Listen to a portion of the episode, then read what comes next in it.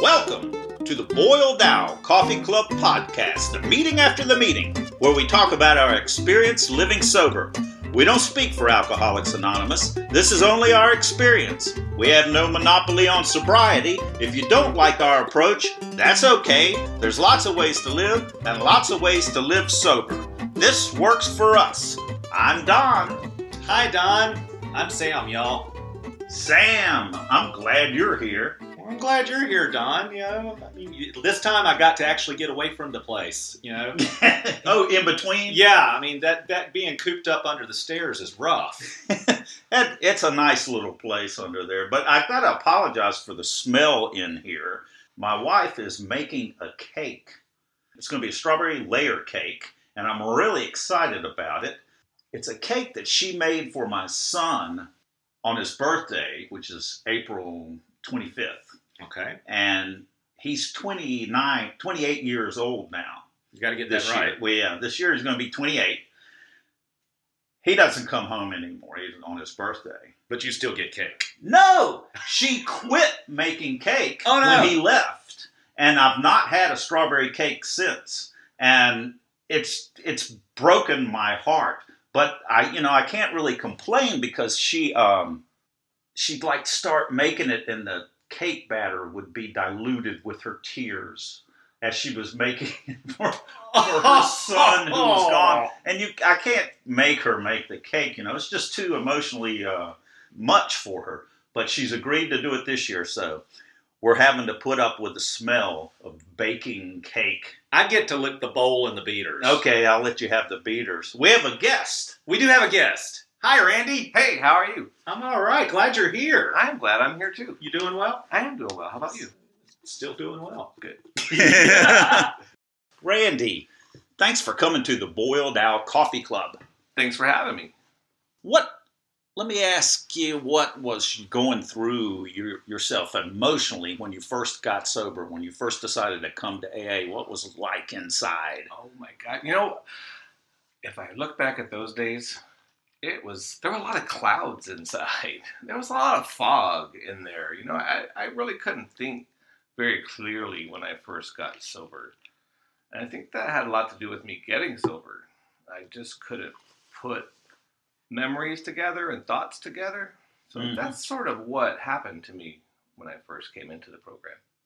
You think that that was the driving thing that you said inside of yourself that was it like, was that confusion inside that was a driving thing. Definitely, I Uh-huh. didn't like the way I was feeling.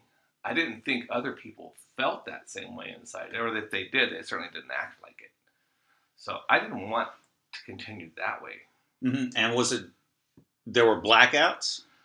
There were blackouts um, right before I got sober. I didn't have blackouts until right before I got sober. Uh, Um, I woke up probably two days before I decided to finally make this work. I woke up and I had been in a fight and I didn't remember the fight. ooh, So I just woke up with bruises and, and a cut on my head. That's figured- wow. Yeah, so that was kind of a, a rude awakening not to remember getting hit in the face. So Absolutely. But I- that that was it was the mental fog more than But than, it was- than blackouts. yeah, it was the mental fog because even when I came to, even when I wasn't in a blackout, it, things always just seemed in that dream state, not or I should say nightmare state. They didn't they didn't feel clear or they Mhm. didn't feel focused. Like I, everything always kind of felt soft around the edges. Like, So really, just not not quite there with what's going on in your life. yeah, not quite there.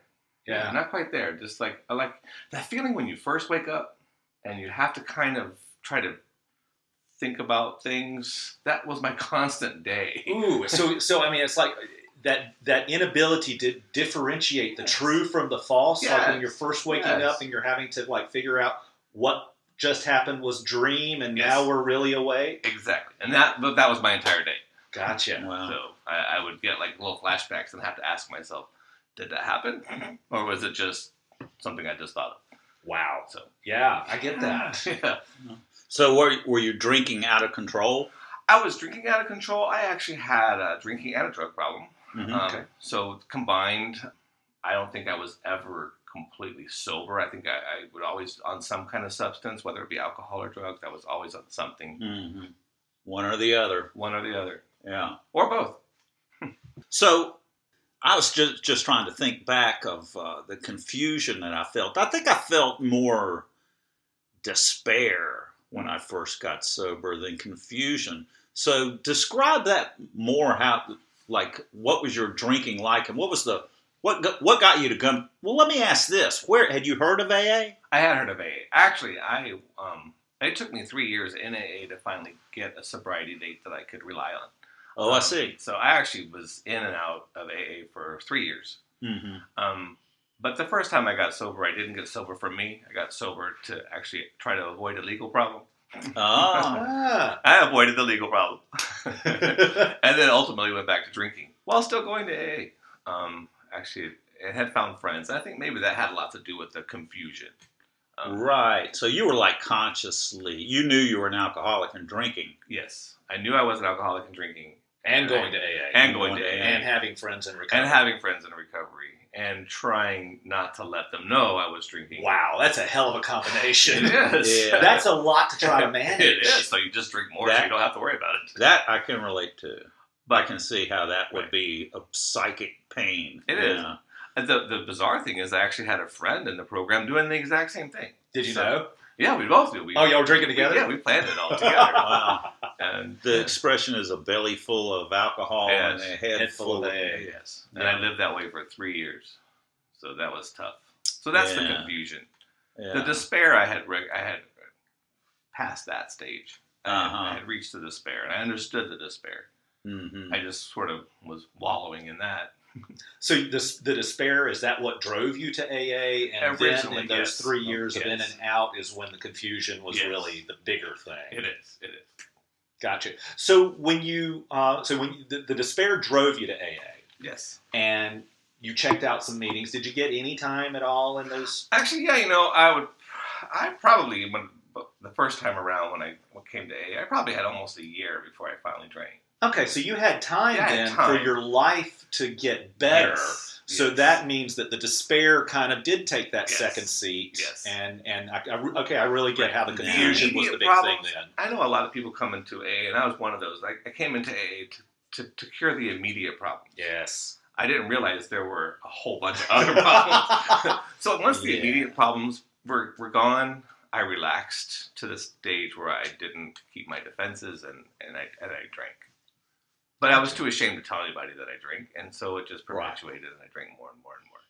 Yeah, my Gotcha. uh, my second meeting, I heard somebody say, I it was a discussion meeting, and I talked about my work, and I was going, oh, it's just it, everything is out of control, and it's like I was talking about my uh, my work life and how unmanageable it was, and somebody in the meeting said, well, you know, we're powerless over a lot more than just alcohol, and I was going. Whoa, this is deep. Oh, this is going to go really deep here. Wait a minute, I, might need to smoke a joint to get this. I mean, uh, powerless over everything. It's it was hard to take. It is hard to take. Yeah, It is. I mean, you know, it's it's that defeat, which I understand now. It's a whole different concept now. But at the time, who wants to admit defeat? Mhm. How long have you been sober? Um, it'll be 15 years in May. hmm So, Sweet. Yeah, coming up. Yay. Yay. Hey, don't drink, okay? No, Okay. no, no, no, no, no. and a bunch of other stuff I don't do. Yeah, either. don't do that either, okay? So, what was difficult? What was what was one of the first hurdles that you had in AA to uh, it was hard for you to handle? But as a concept, That or as the, a, a the concept thing? or a thing to do. Well, you know what hit me hard, and it's hit me hard, and it still hits me hard when I read it. Um, and it's but it's my favorite chapter in the book is the selfishness, self-centered uh, paragraph, and driven by a hundred forms of fear, we step on the toes of our fellows and they retaliate. That particular line, I, I, I had to read it a couple times because I was always, oh, I'm the nice guy. Even as a drunk, I was the nice guy, and it took me a, a while to realize that you know, all these nice things I did all had these selfish motives. And that first concept that I was a selfish, self-centered individual was hard to swallow. hmm I mean, it really was. Yes. There were certain words I didn't like. God. God. God is one. I read that as dog. So it was Carrot. like- Character de- you're dyslexic. Character defects I didn't like because I didn't like anybody telling me that I'm defective. I mean, I really recoiled from character defects. Right, we're I, I'm not defective. Now, insanity was the one that I could not handle. You Right, know, and I have problems with that too. that returned me to in, returned me to insanity, returned me to sanity. I mean, I really struggled What- with what my do you first mean sponsor. insane? Exactly. Right. I, I was I was a little butthurt on that one. I mean, it's like I'm not insane, yeah. and it took some working through talking with her and, and actually exploring that to get that the the insanity was that my life goes to absolute shit when I drink, and yet I keep on drinking. right. Yes, and that that proved to me uh, that there was insanity in the fact that I would pretend that I didn't have a problem, Yeah. and I could really convince myself that I was choosing to drink when in fact I had no choice in it at all. Absolutely. I think they call it denialism. Denial, yeah, Absolutely. You know, and that thing too was that that prejudiced view of the word insanity or, or, or insane as being you know something extreme. Now, yeah, alcoholism can be pretty extreme, but I mean, but looking at it, I was looking like you know I needed to be committed somewhere is what Right. insanity was. That's what I thought too. And I understand that because you know I come from a Southern family. We have a lot of insanity, but that insanity is different than what. Yeah. So I, I, when people said I was insane, I was thinking of oh my crazy aunt Alice, but I wasn't like her, so I wasn't Right, insane. right. And besides, in the South, we put our crazy people Right. up on the front porch, right? So, so how is or upstairs in one of the bedrooms, Or under the stairs. or under the stairs. Get back in there. with the owl. I'll boil you next. Mm. get a, better get a bigger pot. So, Rand, you didn't get sober here, did you? No, I actually got sober in Southern California, Palm Springs. I was living in Palm Springs at the time, and um, first went into the program in 1999. My goal was to enter the new millennium sober. That's a turnover new leaf. yeah, yeah, it didn't happen, but it was a, it was a goal. um, but in Palm Springs, the the amount of recovery, the amount of number of meetings available is incredible. So it didn't take long to have a support group, but I realized I needed to use the support group. I needed to call my support group. I needed to ask for help when I needed it in order for that to work. Um, right. So that participation bit. That Just having something doesn't right. really work. yeah, even if they're there and you don't tell them what's happening, they, they don't know they can they need to help you. So Yeah. So, so you've um in in your moving then in in recovery, you've experienced AA. Um, I imagine some significant differences I because we're talking like great distance there. Yeah, I have, and it's, and it's very different. I mean, I, uh, recovery Yeah. on the West Coast compared to meetings on the East Coast, they're turned like night and day. I mean, I, I miss clapping. What- oh, I was just I was just at something earlier today, and I and people clapped after someone shared, and I didn't, and my friend was looked at me like funny, and I'm like, I'm not from California. That's exactly what I said. I, I like that. I like that. I like cake for birthdays at the beginning of the meeting. I like that. So. And around here, we do it at at the the end of the we do the meeting. meeting and there's no cake. oh, you're going to the wrong meeting. No, right? Yeah, there are some that have cake. So wait a minute, clapping during the meeting? after everyone share, after anyone speaks, actually, there's this clapping, and it's awkward at first. Somebody will have this heartfelt share, and and maybe even tears are involved, and then after they finish, everyone will clap. But the whole idea is that it's this is. That that strikes me as performance, like it's a performance. I think it's more a sign of support.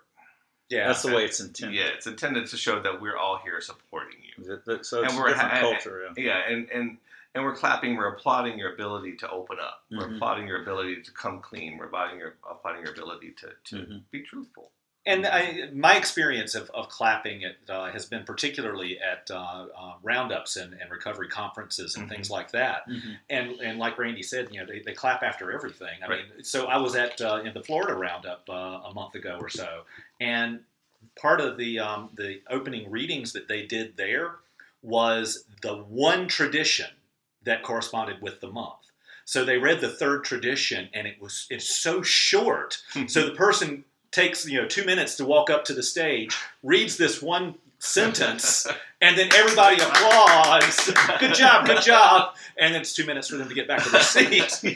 So, but yeah, but it, it really is a, a it is a supportive thing. It's a it's a good job. I'm glad you glad you did that. Thanks for doing that type Well, of thing. well, here it has become popular to applaud at the end of the give your higher power a hand for the chips you hold. I think Yeah. when somebody picks up the chips and everyone applauds higher power. I'm wondering if we're going to turn to like sacrifice everybody sacrifice a small mammal to the higher power or what because it just seems like I, my higher power doesn't require praise to be able to. It sounds like an Old Testament God to me. Squish Rook- God. Requires adoration, or God will be very jealous. I mean, this is what runs through my mind, and I need to settle down. But hmm. I, don't- you know that clapping. that Have you clapping talked with your different. sponsor about that? that, that clapping is different. I think I, I don't. I mean, I you know, I, it is awkward for me to clap for that reason. I understand what you're saying. Do, Yeah. do you? I do because it's not a supportive clap at that point. Right. It's sort of I'm proud of myself clap, and then Yeah, and I don't think it's really that. I think it's No. just custom to a way to to move to another section of the meeting. or include those from California. There you go. Yeah, maybe. There's another thing that I experienced going to meetings in California or being at, at places where California AAs or, and recovery people have been, and that is the, the callbacks. Did y'all have those in Palm Springs? the callbacks. What's So- that? Um, so, for instance, where someone is reading um, how it works, I wish I had it in front of me right now, but it's it, it, it, there are points when they're like hollering out. The audience is the, the rest of the Oh, meeting yes, is yes, hollering something Yes, out yes, during the meeting. we did readings. have that. Yes. You did have Yes, that. We did have that. So That is definitely a West Coast thing. It is a West Coast thing. And at the end of the meeting, there was all this, I call it rolling the credits, because then they thanked everybody. Oh, yes! did Uh, yes, I've heard someone do that, and it's, I definitely felt like it was credits. It was Right. like, I always kind of, that kind of, I just was never really into that. So we don't need the credits. But these are just different customs. Right. Things are just different in different places, and But it took me a while to get used to that. It's kind of uh, Yeah. tr- that's one of the things about travel that's so cool is that you, if you go to meetings all over, you'll see these things that are different, and the things that aren't different are the things that are important. Right. And so it has helped me to not get attached to really peripheral things. Applauding and not applauding are peripheral. It's not really important. It's not important. It's Yeah. not important. Chip the- colors not yeah. really important. It's not. Um, it was just all I knew. hmm And so as I expanded, as I got, the longer I stayed sober and went to different meetings, I knew they didn't clap on the East Coast when I got here. But there's just, you know, there's that, everything was new, everything was different. Well, and The you feel- people were different. You'd feel outside. So I felt that outside. It took me a while to feel connected with AA once I moved across the country. So, Uh-huh. what did you do to to help build that connection? Did you go to ninety and ninety or anything I like didn't that? go to 1990, and I wish I would have. I, I would recommend doing that anytime you change locations. I did not. Okay. Um, but what I finally did was in the meeting, I just opened up and said, I can't connect. Mhm. I am trying to connect, and I can't do it. And there's enough people who will come to you after the meeting and they will connect. Mhm. Um, and then now I've been able to look back and see my part in all that, what I wasn't doing, what I wasn't, how I wasn't participating, and all the opportunities that I let pass me by. So I quit doing that, and now I jump at the chance to connect with other AAers or other um, people in recovery. That's fantastic. I mean, when you and I were at that roundup, and uh, and I was telling you about the Boiled Owl, Right. you, you jumped at, Right. at, at that. I Right. love that. Right. Yeah. Um, that's one of the things that happened for me in early recovery. My instant answer was no. Anytime anybody asked me anything when I first came into these rooms and before, um, it was no, no. Mhm. I'm not joining. No, no, no, Uh-huh. don't, no, no. Um, and and then one day, and it was probably I don't know, two or three weeks within. um, that I started getting aware of that. Mhm.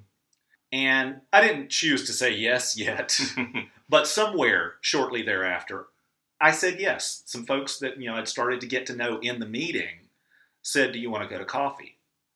And I said yes. That's when my world started opening up. That's when I started getting connected, Mhm. as you said. It's when I became part of the fellowship. I wasn't just at the meeting because I can't get to know people in recovery at the meeting. I can know a little bit about them, Mhm. but it's the meeting before the meeting, the meeting after the meeting. What this is built around, the Boiled Owl um, Coffee Club, Mhm. is built out around the meeting after the meeting. And this is where we get to know people. Mhm. It's a really big deal because that's where the connections, that's where I got comfortable with talking with people, with picking up the phone and saying, hey, this is going on, or help, or hey, you want to go do something? Right. Exactly. Yeah. Exactly. And it, it is. I mean, it, it doesn't stop. It's not. It's not in the confines of that hour or hour and a half that you're at a meeting. You know, there's Yeah. so much more that's available to us, and we have to grasp it. And it's also a willingness to be open, It is. which is hard at first to be open, to trust people and be open and, and put my hand out and be vulnerable. Right. Well, I mean, that's part of my character defects. But for you- fear. But for you to share in that meeting, to realize that I'm not connected and I really need to be connected, and to open up in a meeting and be that vulnerable and say, Right. I, I'm not connecting with y'all and I need to. Well, that I think, and, I- and I'm going to draw from experience. I'm not going to say this is something everyone should try, but that is the experience, my experience as a relapser. Okay. I, I can draw from my experiences of how I felt when I relapsed, and I actually used that, and I think that's what kept me sober. Um, I was going to these meetings in Palm Springs, and I'd get like four or five days, and then I'd relapse. I'd get four or five days, and I'd relapse, and everybody at this point knew what was happening. Mhm. And I had gotten to probably like four or five days again, and I was tired of picking up 24-hour chips, and I'd sit right next to the exit door, prepared to bolt at any moment. But I finally spoke up. And I said, I don't know why I relapsed. I don't know what it is. All I know is I feel that way today. Wow. And things, everything changed from that day forward. That's not my sobriety date, but that's the date everything changed because I actually found it within me to ask for help, to tell people how I was feeling, to open up. And it's, I never had to look back. It's, it was a scary day, but now looking back, it was one of the best days I've ever had. Yeah. Randy, that's a fantastic thing to It share is. It is. because it's it's it's one of those things that I mean, those of you who are listening right now, there's some direction. Ask for help. That's Um, and seriously, I mean, every time that I open up and tell higher power, first of all, it starts off in prayer for me of that realization I'm not, I, I need something. Mhm. I, I've got some, there's something missing. And then when I'm finding the action to take, that action being that little boy, that little voice in the back of my head, or or that little nudge, or just whatever awareness happens happens to happen, uh, that says, "Sam, do this." Mhm. I got to step through that fear in that moment Yes. and do it, and my world opens up, Mhm. and I wind up getting what I need. hmm It's amazing how that works. It really is. Randy, what's uh, something that's happened to you since you've in recovery that's not a beginner's thing, like it's something that's happened where you've learned something about the steps or Oh well, actually, a pretty big thing. When, once I admitted that I was a prideful, selfish, self-centered person, and I could start dealing with that. Back in Palm Springs, I owned my own business, and when I was sober, eight years, nine years, I was forced to close that business. Uh, the the economy had tanked, things were not looking good, and I actually had to do that sober. I had to let people go. I had to tell some people they weren't going to get paid. I mean, things like that. It was a very, very, hum- for lack of a better word, humiliating experience. Mhm. Um, I, I, it was, but it- but it had to be done. I mean, so sober me did it. If I hadn't been sober, I probably would have just avoided it and disappeared, which Run off. was the wrong thing. Run off. I was a runner, but I was that was how I probably would have handled it. So that's something that I did. That I'm actually looking back when they say we don't wish to shut the door on our past or, or regret it, that, that's that's something I don't regret. I learned a lot from that experience. I learned a lot about other people. I learned about how much other people will respect you if you're honest with them. This Uh, surprising. It was surprising. um, so yeah, I, I, it's a very valuable lesson to have to go through that. How did you specifically? How did you use the program to do that? To go through that time of turmoil. Um, well, I mean, I, first of all, I mean, to look at the steps, I didn't. I, I admitted I was powerless over what was happening. Mhm. There was nothing that I could do to stop this. This was powers greater than me closing in. So once I did that, I was able to ask for help. I was able to share about it. I had a very close knit circle, my safety net, I like to call it, Uh-huh. who supported me. So you had your your sponsor and Yes, other people. other people, people who maybe had gone through similar circumstances. Because if you open up about these things, you'll find that hey, it's full of people who have gone through all kinds of No experiences. matter what it is. Absolutely. Yes, and they can be there for you, and they can help you. You know, this is what you need to do, A, B, C, and um, So you literally asked for help in the meeting. nah, maybe not in the in the meeting. I asked my sponsor for help, and Uh-huh. and, and more of a more of a meeting after the meeting Mhm. environment. I I, asked for help. I, I- mean, I wouldn't recommend opening up completely about certain things. We share in a general way. Yes, we share in a general. um, um, but I did. I mean, we were able to look about how if I approach it, if I didn't face it, if I just let it go, circum, you know, the, that what would happen, how I could damage lives, how I, you know, just like I did when I was drinking. So I just handled that situation differently. It's a great story, and, and what I'm hearing is integrity. You know, integrity, I think, shows up in us when we get sober and we work Right. the steps. We live this program, and it's it's something that you know I think we all have by nature. But as an alcoholic, I like squashed the hell out of my integrity so that I could live the way I wanted to live. Right, right. And when I got sober, I found that living out of integrity Mhm. really sucked. Mhm. And I don't want to feel that. Right. I don't either. I don't want to feel that either. I mean, and, and you can feel it the minute you try to get out of something or the minute you try to avoid something, you feel that, you know, you have that feeling now that I used to numb and I respond to it. And I realize now the quicker I respond to it, the quicker it goes away, the quicker the problem's resolved, Mhm. and I can move on with my life. And so, yeah, that to me, that's integrity. Absolutely. And that you just described 10th step work there Yes, too. exactly, exactly. And I do. I'm a firm believer in the tenth step. I do that every night. I try not to go to bed with things I need to deal with, um, or if I do need to deal with them, I make sure I deal with them the next morning or quickly as possible. Because it's uncomfortable at It's this point after you're sober long enough. Yes, yes. I don't want to sit in the turmoil of feeling bad about what I said to somebody Right, or right, what I did. And it's like it's just no. It's like I got to cl- I got to fix this Right. because it's going to be better. It's my experience is life will be better if I go ahead and fix it. Yes. And if I don't, you know, some of these just they fester just a little and it becomes one of those things where it's uncomfortable to be around that person. Right. But others fester horribly and grow into resentment and cause all kinds of additional problems. Right. Right. This is why we clean things up as we go. Exactly. Exactly. I was thinking, uh, integrity is not something that I can really aim for. Kind of like humility. Right. Like if I am consciously humble at all times, then I'm false. It's false humility. It's not, it's not really going to be happening. Well, I just want you to know that I've tried this in many Exactly. meetings and it's always flopped, but I am the humblest person I know. Thanks for laughing. But but I so I, it's the result of other things.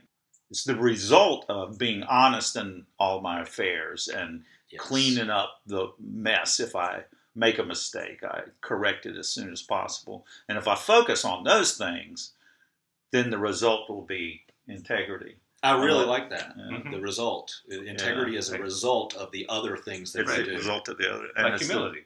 Yeah.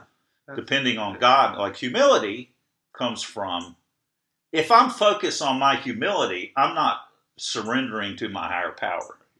I'm focused on myself. And you know, another thing is if I'm focused on my humility, I'm focused on me. That's right. Yeah. I'm back in that Right, self centered big time. Yeah. And I'm doing great. I am humble. the humblest person I know. what's uh what's happening with you now? What's happening with me now is I've gone back to school. That's Oh. that's exciting. And I'm actually going back to school for personal growth. Uh, There's no goal. There's no there's no career goal. There's no income goal. I'm actually going back because I'm learning something that I enjoy, and I think that's new. Uh, Studying what? I'm studying uh, documentary studies, Mhm. so I'm just learning how to do this type of thing, how to ask questions, how to interview, how to you know capture a moment as far as uh, like in a film or in a photography type of thing. Ah, are you a photographer? I am a photographer Yeah. now that I got sober. Uh-huh. ah, that's interesting. Yeah, it's one of those things that popped up. Were you After I got creative before? I don't know. Uh-huh. I think I wanted to be, but I wouldn't let myself be. You know that whole fear of failure, fear to try. I mean, I got stuck in all that before I got sober. Also, wouldn't want to try anything for let for fear that I wouldn't succeed at it or be the absolute Oh, I can identify with that. Right. So once I got past that in, in sobriety, I'm able to try things. So I tried photography. I liked it. So yeah, and I tried writing and I liked it. So Mhm. now I'm actually going to school to better myself at that hmm for no other reason than I want to do it. Well, that's yeah, that's great. It's a fantastic way to go. I mean, it's one of those things that, that as a drunk, I had lists of things that Right. I wanted to do, and things like going to school and, and, and you know what what you just talked about, and those were things that never got checked off of a list. Right. And in sobriety, that what it's called today the bucket list, those things get checked off. They do. You know, I've done incredible things since I've gotten sober. Before I got sober, I I think leaving the house was, was Yes! big. but Major. since getting sober, I, I've ridden a bicycle across Alaska. Oh wow, I've roped cattle on a twenty-seven thousand acre ranch in Wyoming.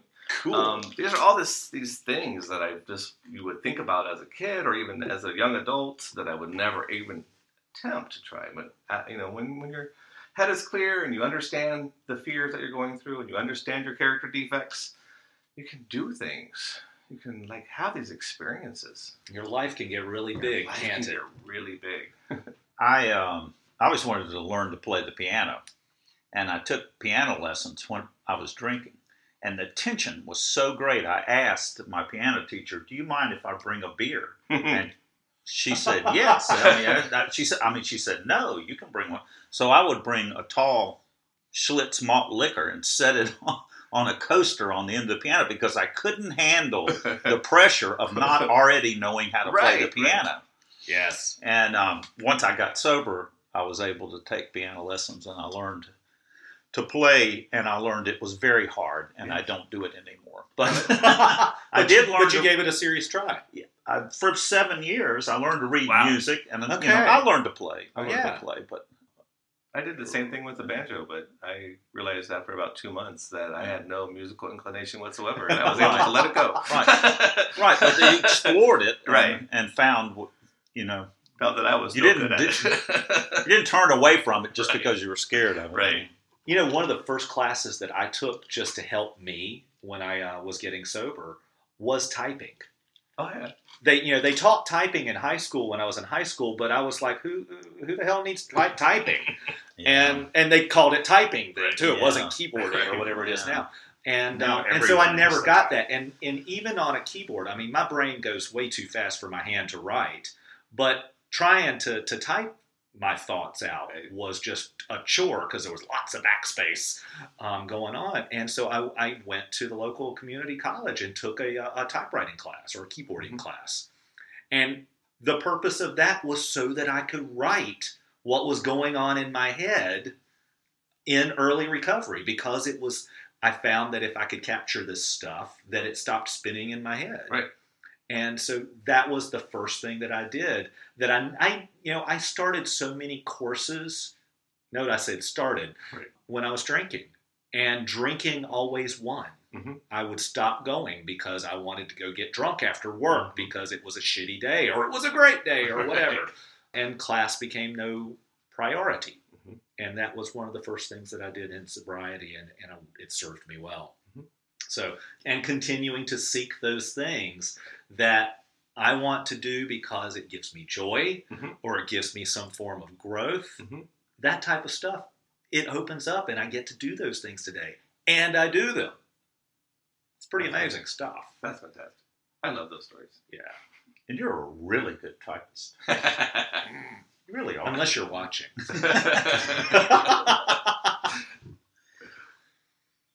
Randy, thanks for joining us. Now we're going to we're going to move to the next segment here, and I want you to stay because I mm-hmm. think 15 years it might qualify as an old timer. I don't know when old timer comes in, but it's it's ambiguous. But what, what, what is that? That owl, I swear, almost got my head that time. It's time for our old timers question from a listener. Who you calling an old timer? You! That's what happens if you don't drink and you don't die, No matter how long you've been sober, it's still one day at the time. Sonny. Sonny. so we've got Dean from Augusta, Georgia, who asks Do I have to quit hanging out with my friends at the club? Hmm. Hmm. Boy, that's a difficult question when I first got sober. Yeah? Yeah. The, it seems like, what am I going to, am I going to have to give up everything? And the answer is yes. I gave up everything. I just focused on the friends that I made within recovery at first. Mhm. Um, the people in AA, I had to change my playground and playmates. And that involved not hanging out with people who drank anymore. Mhm. If you hang out in a barbershop long enough, you're going to end up with a haircut. Mhm. And uh, so I didn't go to bars. And I quit going to bars. I quit going to restaurants that served alcohol. In fact, it was even going out to dinner was really difficult for me because I would focus on all the people who were drinking wine and just be miserable. I can't have a glass of wine, even though I'm having this fine meal, and how much it would be enhanced with a fine Merlot but no, I can't have it. When I first got sober, I'm, I remember four, three, three years in a row. I went to the same restaurant at the beach, Carolina Beach, and the first year I went there, it was like going, I can't drink, not for me anymore. I can't drink. The second year I went there, I went, I don't have to drink. It was an amazing experience to feel that after a year. It's not, it wasn't calling at me and you know and the third year i went in actually i left the restaurant went oh that's that restaurant that i went to that i had that experience that didn't even occur to me so it gets better and Yeah. it's possible to be around people drinking and it to be completely neutral in time but at first it was absolutely essential that i don't be around people who drink and, and drug. There was a concert, a band I really wanted to hear. And they were in town. They had uh, they were touring. They were coming into town. They were playing at a bar. And I was like going, I can do this. I've been sober a month. I, I can do this. And I was driving to the bar. It's a place called the Secret Garden at the time. And I was driving to the Secret Garden and as I was driving there, I drove by a church where there was a beginners meeting that met every Friday night. And I went, "Ah," turned right into the parking lot Awesome. and went to the beginners meeting because I felt um, squirrely. And I'm so glad I did that because I, the, the truth is, I've got to be really honest with myself and it's you know I can't even see my own thinking when I first got sober. Yes. and I could tell I'm uncomfortable with this, and this is not safe behavior for me to go into a bar where I, everybody is going to be drinking. There's this band that I want to sing. It's going to be no way I'm not going to get drunk, and I turned into the parking lot, and that's what needs to happen to get sober is to make that one decision every time I'm going to make a decision that's turning towards sobriety rather than away from it. I hear you. And it, it's it's been a really important thing for me to um, to pay attention to those moments. I mean, the biggest thing that I heard there, and, and I talked with my sponsor about this last night a little bit, and uh, and he did one of those big book quotes that he apparently he can thump on it. Uh, but it basically that we can go anywhere in the world Mhm. provided our motives are pure. Mhm. And I, I wasn't aware of my motives when I first came in here. You know, I didn't know what what my was what what was true or false within me, and so that awareness Was to, your thinking cloudy? it was cloudy. I'm thinking of a, a, a Judy Collins song. Uh, but yeah, so I mean, I, I, I didn't I didn't have any business going into a, a, uh, a bar and such uh, in those early days because I was too close to my last drink, and I didn't know me well enough to be able to go into these places. Now, you know, I still went out to uh, to restaurants and stuff like that, but I was also, I mean, I didn't frequent restaurants anyway, but it was with people who weren't drinking. They knew what I was up to. I was not hanging out with people that I used to drink with. And, uh, and all those things kicked in too. And so what happened is that, like you described, Don, over time, I got to this place where I had worked the steps and I had some time under my belt and I had experience of staying sober under my belt and I was able to go to bars on occasion. And it's still on occasion. I am not one who is going to be at the bar every weekend. Um, but uh, it allowed me to go for the right reason. I remember one of the first times I went to a bar here, there was a big philanthropic event. And then after that was over, a lot of people, a lot of my friends were going to the bar, and I wanted to hang out with my friends. And that's exactly what I did. And it was the weirdest thing for me to realize that the last time I had been in that bar, I needed to drink in order to go into the bar. Because I had to drink in order to be around people Right. That's right. at the bar. Plus, it was cheaper to do a little bit of pregame anyway. But um, Good excuse. but but I'm there. There I am in the bar with my friends, and I'm talking to some strangers too. I'm meeting new people, and I realized I'm comfortable. I didn't need alcohol to be able to do this, Mhm. and it's like, wow, now that is a change. Yeah, you know, I found that um, I will have friends now who aren't alcoholic and they will drink. Mhm. They, and they're still my friends, and that's okay. But when I first got sober, um, I was caught up in what will these people think if I just abandon them. You know, I, I don't even know if they knew my last name, but I, I felt you know it was important that they not think poorly of me. but I, I just you know I learned that I had to change everything. If I was going to stay sober, I had to change everything. I had to change worrying about what those people would think. I had to change feeling the need to go someplace to hang out with people who drank. I don't, you know, I don't understand now. Looking back, I don't understand what I was thinking or why that was important to me because I was one of those people who asked that same question of my sponsor: Why can't I go to the bar and hang out with my friends? And his answer was, You need to make new friends hmm and that's what needs to change. And thankfully, I took his advice and I made new friends. Some of those people who I wanted to hang out with are now in recovery also. Um, and that's the beauty of it. I stayed sober and they got, instead of going back to them, they came to me. Neat. I like to think maybe I was part of that. And um, You may have been an example. Yeah. Exactly. Exactly. And I think that's what we need to strive to be. We need to be examples. And so if you're going to quit drinking and you're new in the program, stay away from the bar, be an example. Yeah, That's what I think. I think it's a great way to go. Yes. Yeah. You know, both of you talked, um, said that you changed everything. I, I'm, I'm gonna, I'm gonna challenge you because I like to be contentious. All right. I bet you didn't change everything. What I have found in my experience is that I didn't have to change everything. I had to be willing to change everything.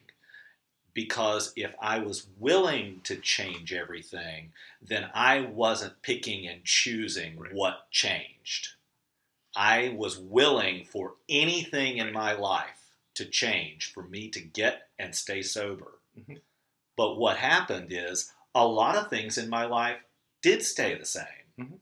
In the fact that, you know, I did have friends at work that I would go out to lunch with.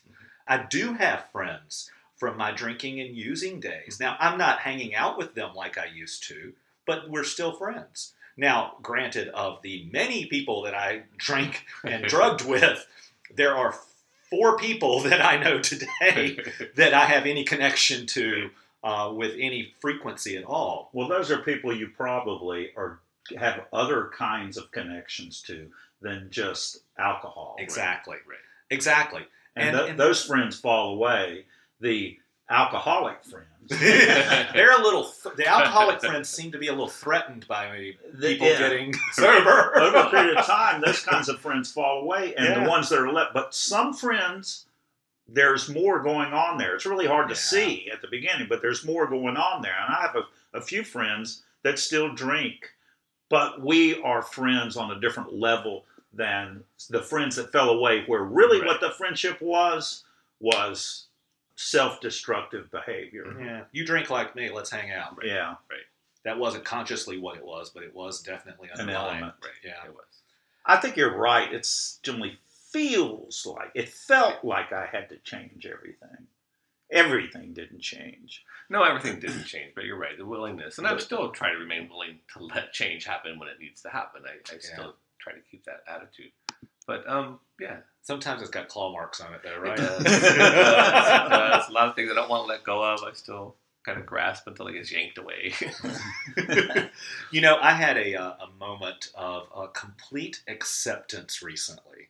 I went down to Atlanta last weekend, and uh, and driving back, the interstate was closed in South Carolina, Hmm. uh, and I'm you know I'm using my GPS and, and to jump around and, and hop on these country roads and try to avoid all this mess. I didn't know at the time. You know, this was about 1 p.m. I didn't know at the time that the interstate had been closed since 4. I mean, a.m.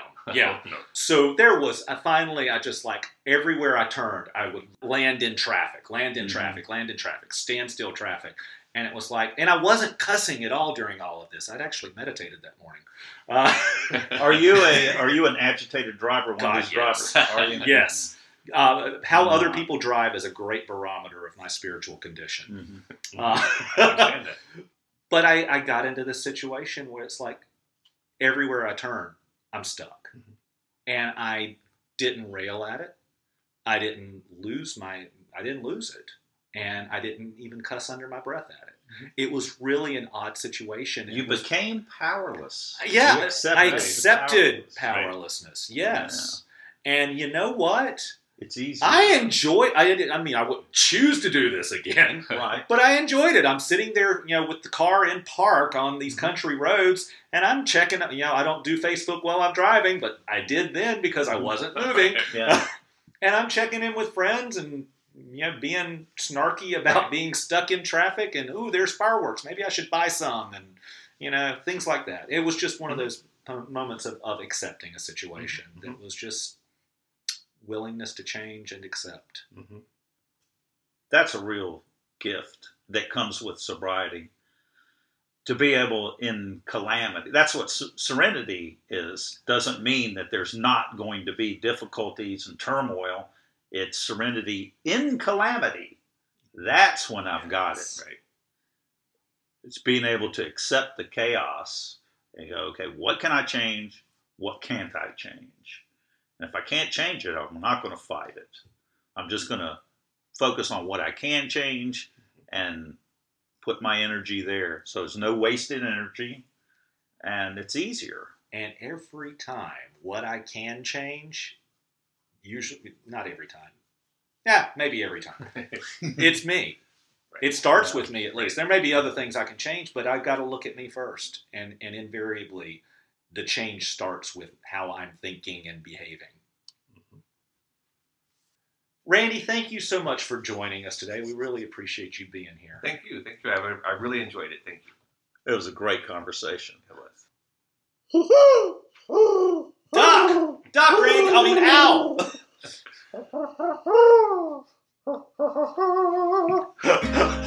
that Al's getting talented.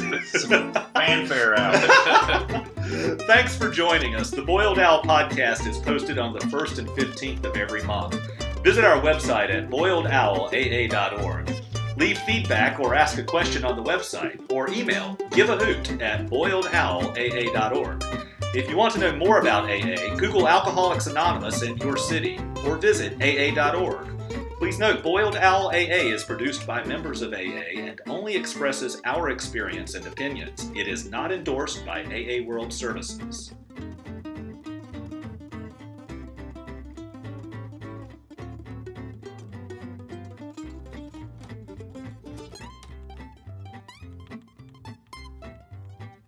Randy, thank you so much for joining us today. We really appreciate you being here. Thank you, thank you. I, I really enjoyed it. Thank you. It was a great conversation. I'm going to cheat and stick this little thank you in before the owl approaches. That's what I was expecting you would do. Wait, shouldn't we be honest in all our affairs? Nah, this is post production editing. this is for the blooper reel.